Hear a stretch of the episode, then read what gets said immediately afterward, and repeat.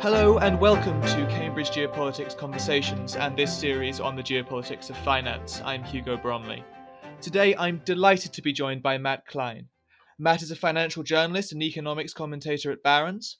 He is also the co author with Professor Michael Pettis of the new book Trade Wars Are Class Wars, which looks at how trade conflicts are caused by domestic inequality and facilitated by financial markets. Matt and I are going to be talking about this relationship between income inequality, finance, and trade wars, and how states can lower the geopolitical tension that trade wars have created through domestic policy measures. Matt, welcome to the podcast. It's great to have you. Thank you very much for having me. I, I loved your book, and I want to dive into the details of the argument and some of its implications as quickly as possible. Your overall argument in the book is that domestic inequality and low domestic consumption in surplus countries drives current account deficits overseas and ultimately trade conflicts. I was wondering if you could begin by taking us through how that works in the case of China. Sure. So, uh, as you said, that the, you know the argument at a sort of a, at a macro global level there's not enough demand for goods and services relative to the world's businesses' ability to produce those goods and services. And that creates a tension where companies are fighting for a market share that's not growing as much as it should, and that leads to imbalances where some people are going to be, you know, importing things from the rest of the world more than they export. That's some that's coming at the cost of their own domestic production, and other entities are going to be essentially exporting to the rest of the world to make up for the fact that there are there isn't enough demand at home. And our argument is that this ultimately is driven by inequality and the increase in inequality and concentration of income. And the reason for this is, is that if you look at most people in the world across time and across societies, they spend over the course of their lives, essentially everything they earn. You know, the sa- household savings rates generally for you know most people are sort of vary between sort of zero and ten percent. People at the very very top of the income distribution, however, save enormous, uh, very large portions of their income. You know, half or more, and that's because people who earn enormous amounts of money, it's very hard, even if you have expensive tastes, to spend it all on goods and services. And goods and services spending is ultimately what creates incomes for everyone else. So instead, they're spending it on uh, buying assets. That could be financial assets. It could be things like real estate or fine art. But essentially, those things aren't leading to incomes and jobs for everyone else in the same extent. That means someone else has to create those assets, which generally means borrowing.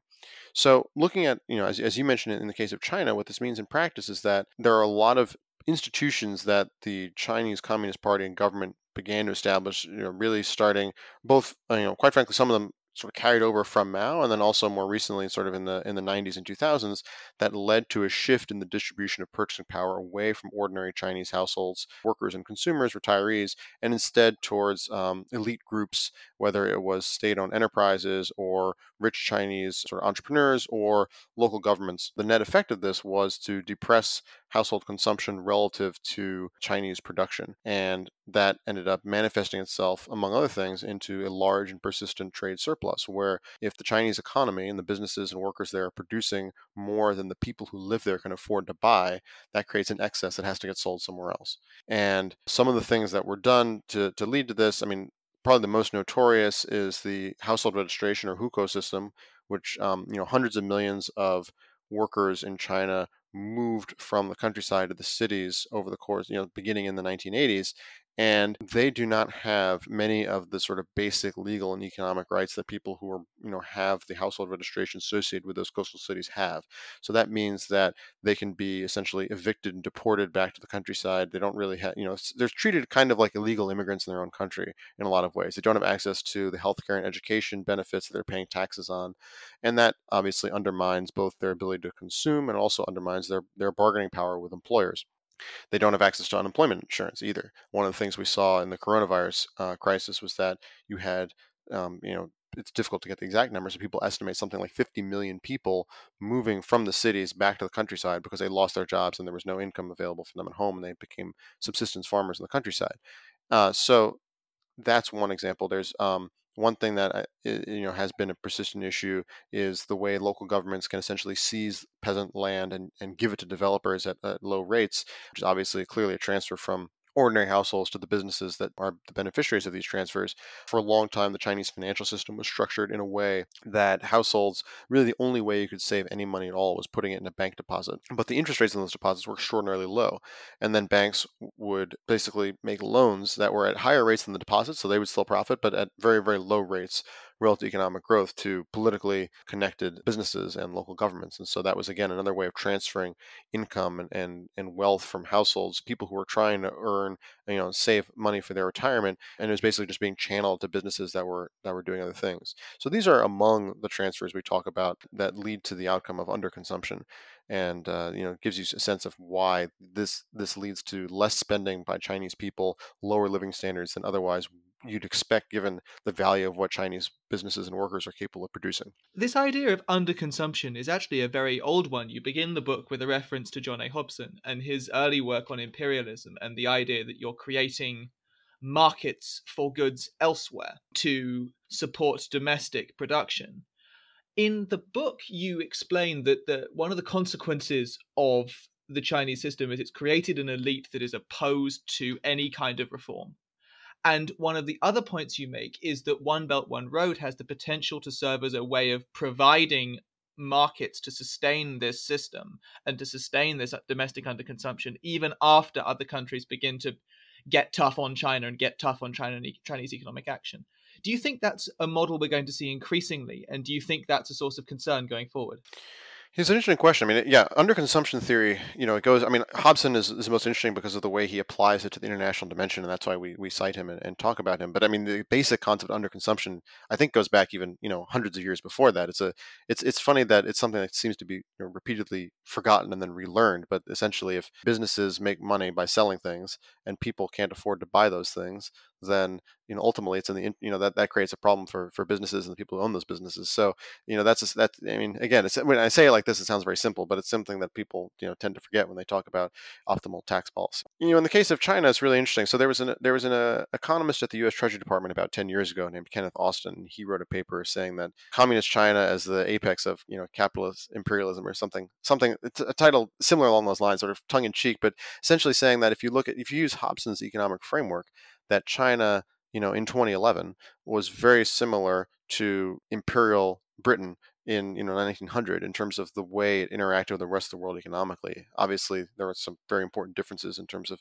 you know how the British Empire functioned at that time and China did then. But nevertheless, in sort of the economic sense of the Hobson's argument that the British Empire was partly a consequence of the fact that British elites did not want to pay British workers enough to afford everything they're producing, and so therefore they wanted to look abroad to find markets elsewhere. You know, you can say that Chinese elites, again, not paying their workers enough, they depended on demand from until 2008 anyway, particular demand from the U.S. and Europe, and so forth. And obviously, there's still plenty of imports from China from the U.S. and Europe after 2008. But what we saw is that because of the financial crisis, even before the idea of getting tough on China, but just the fact that the economies and the major advanced economies basically just crashed and then grew much more slowly afterwards.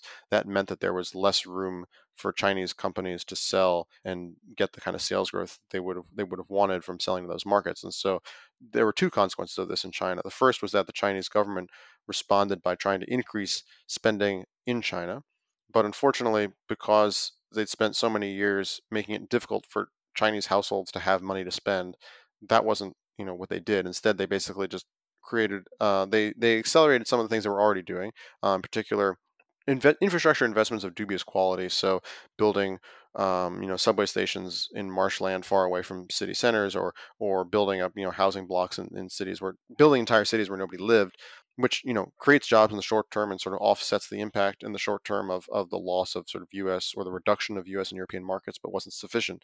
And in fact, they recognize this, and so you see a big change in Chinese policy around 2011, 2012, where they sort of retrench.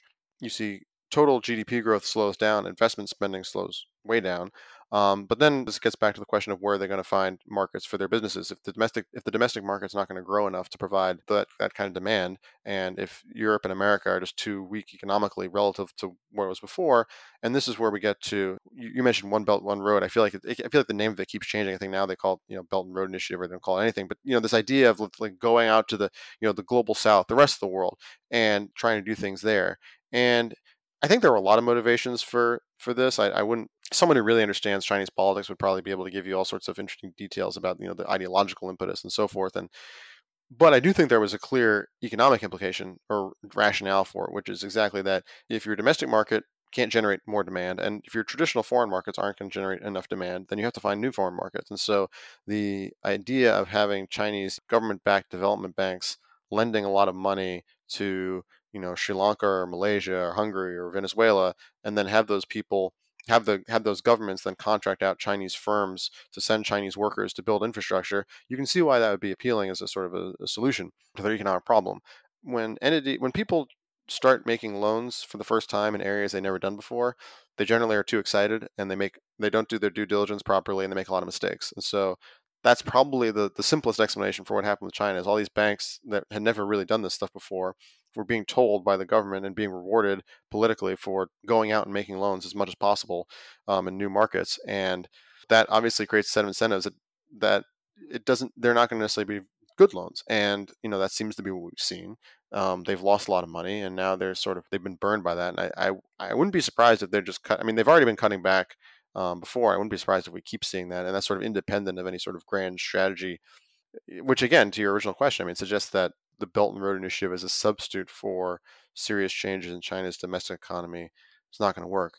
I mean, this year has been interesting because the U.S. has been very helpful to China insofar as the amount of uh, government support to U.S. households throughout the coronavirus pandemic combined with the fact that a lot of consumer services just aren't available to the same extent they were, has meant that there's been a huge demand, an increase in demand for goods um, by American consumers, many of which are either made in China or have components made in China, and that's you know shown up in, in the data we've seen over the past year. But that's, I mean, is that sustainable for China? I don't, I don't think so. So the Chinese half of this is perhaps the half that listeners will be most familiar with. I want to. We've got limited time, and I want to get onto the US and the UK and give and give them a lot a lot of time because I think your your insights there are fascinating. But just quickly, one of the surplus countries that you analyze and indeed criticize in the book is Germany, which I think people might be more surprised by.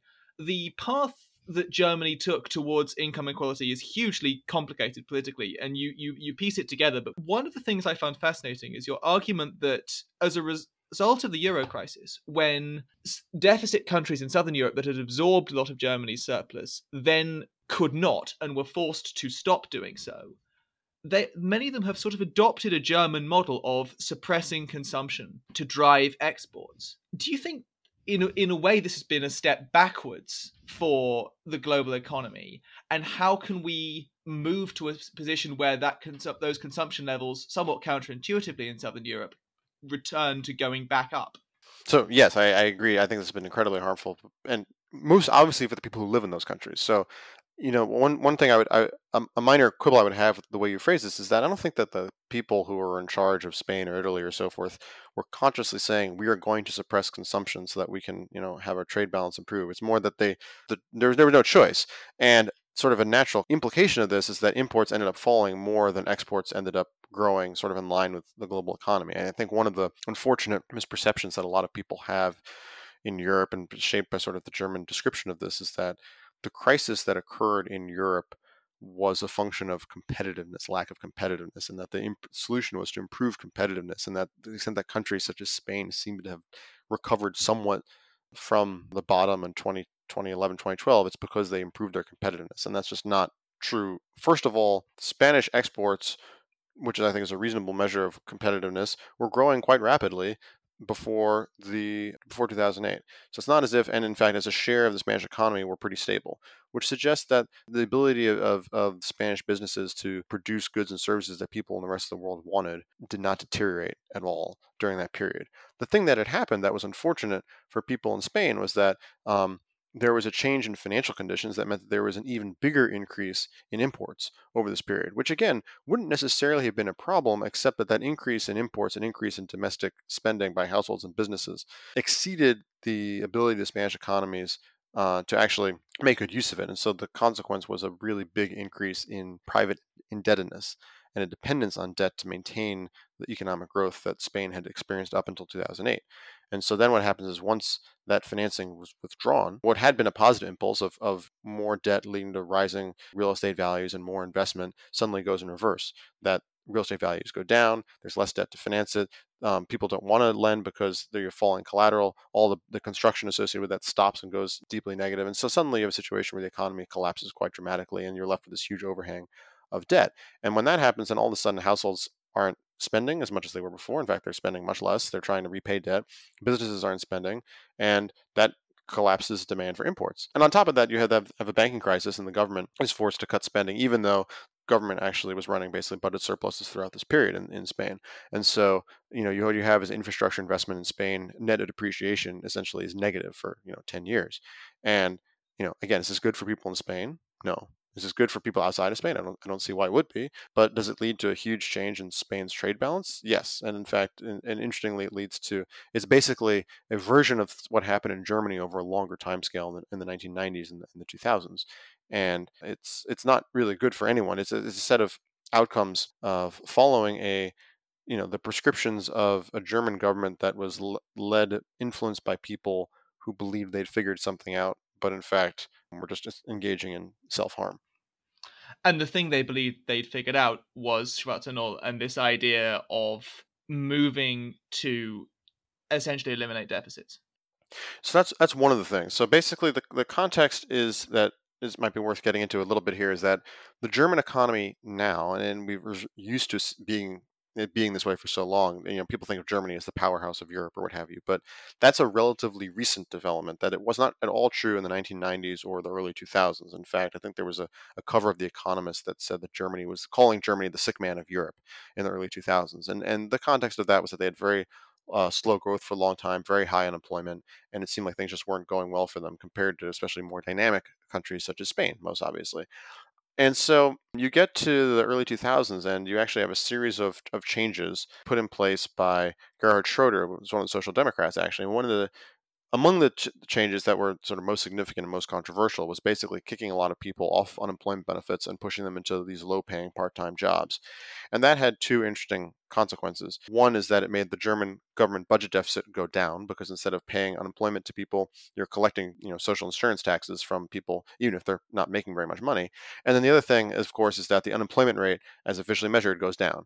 Now, interestingly, the poverty rate ends up going up and overall household living standards and, and, spending is flat to slightly negative but for people who aren't looking at those data you know it seems like it's a positive development. And, and in fact uh, even though schroeder ends up alienating a large portion of the social democrat base and then loses the uh, election of 2005, making way for Angela Merkel. What ends up happening is that Merkel, in sort of one of her typical genius political moves of co opting the other side and neutralizing all political opposition, says, Oh, this was a great idea. We're going to completely embrace it. And, you know, we have to give Social Democrats credit for doing these tough reforms, which basically means that Social Democrats were just obliterated, basically, until now, at least. And this has just completely been entrenched as, as orthodoxy.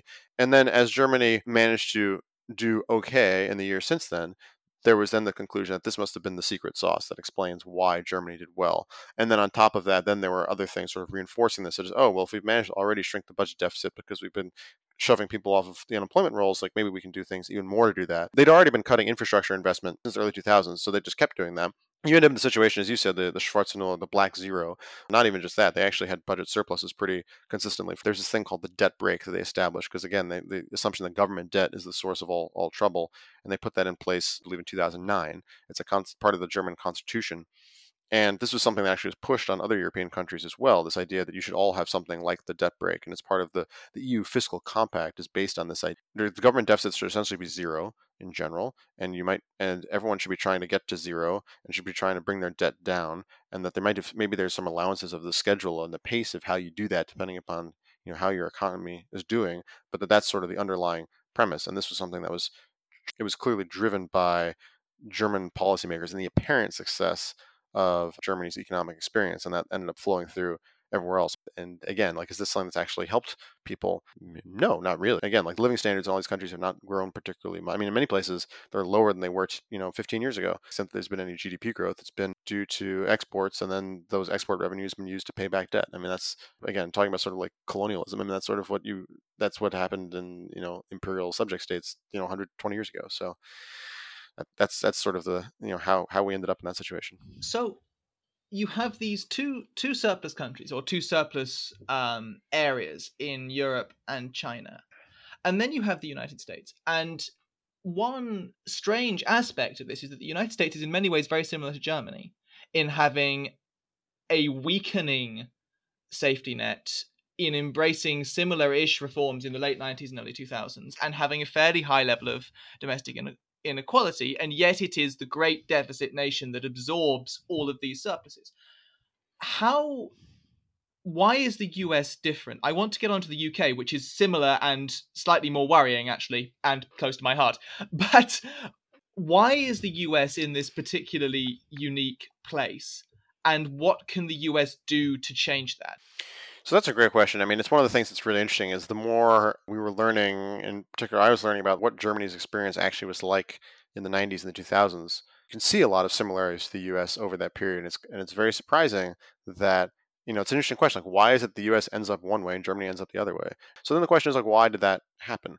And even though you had relatively austere government budget policy in that period in the US, and even though you had a really severe corporate investment bust, this was offset by the fact that you had a massive, massive household debt boom and a massive decline in household savings rate. The ways it went negative. If you if you sort of take out people in the, in the top part of the household income distribution in the U.S., the household savings rate went from something like plus five percent to negative five percent, and that ended up more than offsetting everything else and, and, leading to the increase in the trade and current account deficit over the course of the 2000s, basically peaking in 2006 with the housing bubble. And then as the economy, domestic economy starts slowing down and housing prices going down, you sort of see a reversal of that and then quite dramatic reversal, financial crisis. And then basically staying, the current account deficit had been peaked at around 6% of the US economy uh, in 2005, 2006. And then it ended up being pretty consistently in sort of the 2 to 3% range after the financial crisis until 2020 basically.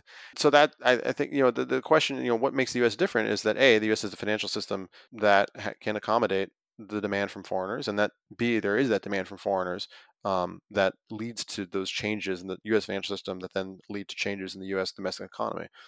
And, and in other words that money coming in then has to be spent and is spent on surplus goods from surplus countries in such a way that outweighs right. U.S. So, I mean, one way of looking at this is you can think of these. I mean, all these things sort of happen simultaneously. So, but yes, uh, as a practical matter, it is not possible for surplus economies, or not possible for any individual entity to earn more in income than it spends, unless someone else is doing the reverse. And in turn, those transactions are only possible. There has to be some sort of financial asset transaction to go along with this. So if I'm saving money because I'm spending less than I'm earning, then that means that I'm also saving money. I have to be buying some kind of financial asset, and that means someone else has to be creating a financial asset or selling one they already owned to me and buying more than they're earning and can aggregate that up at sort of country level. But that's essentially the process we're talking about. And that happens, of course. Individual people and businesses do this all the time. These imbalances is not necessarily harmful depending on the circumstances. At the country level, though, that's what's going on. And so, as you were saying, the fact that the, the, the U.S.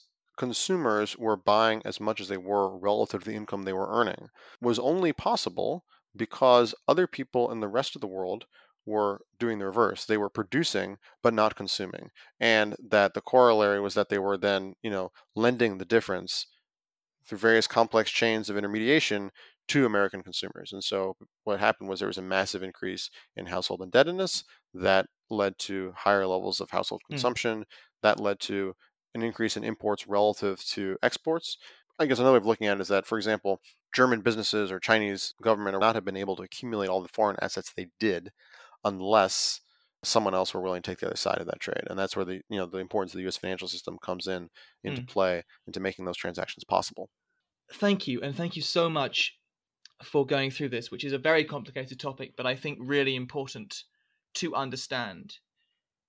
In the conclusion to your book, you identify ways for the US to act, including essentially borrowing as a state to shift the burden of debt from households to the state that can then be invested in a productive way to grow the economy because the US has this great advantage that it, it has the capacity to do that.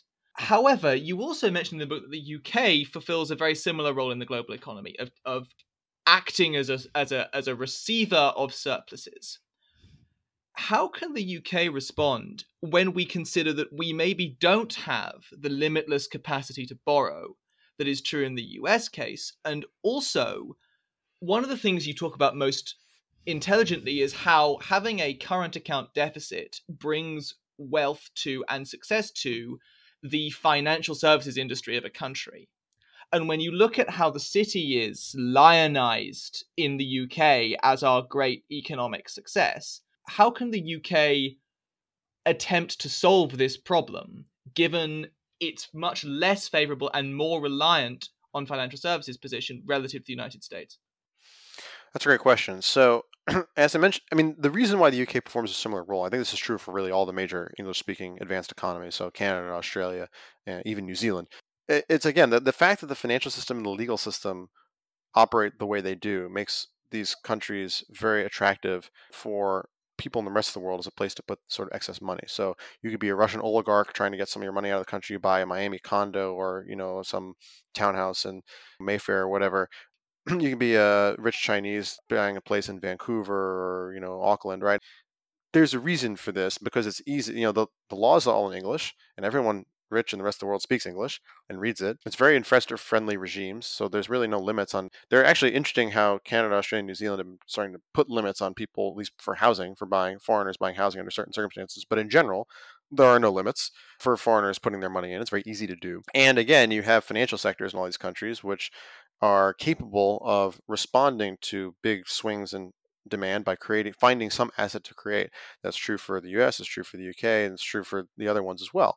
And so that is why, I mean, combined, the Anglosphere, if you will, generally sort of the big corresponding deficit to go along with the surpluses that we've seen from East Asia and then from you know Northern Europe.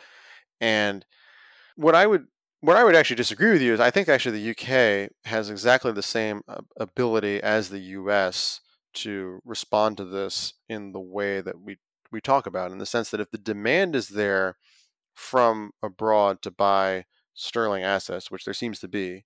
I mean, it's less than there is for dollar assets, but there's also smaller economies, so it sort of balances out. I mean, that's why the current account deficit and interest rates in the UK don't look that different. Then there's no reason why you couldn't have the UK government perform a similar function.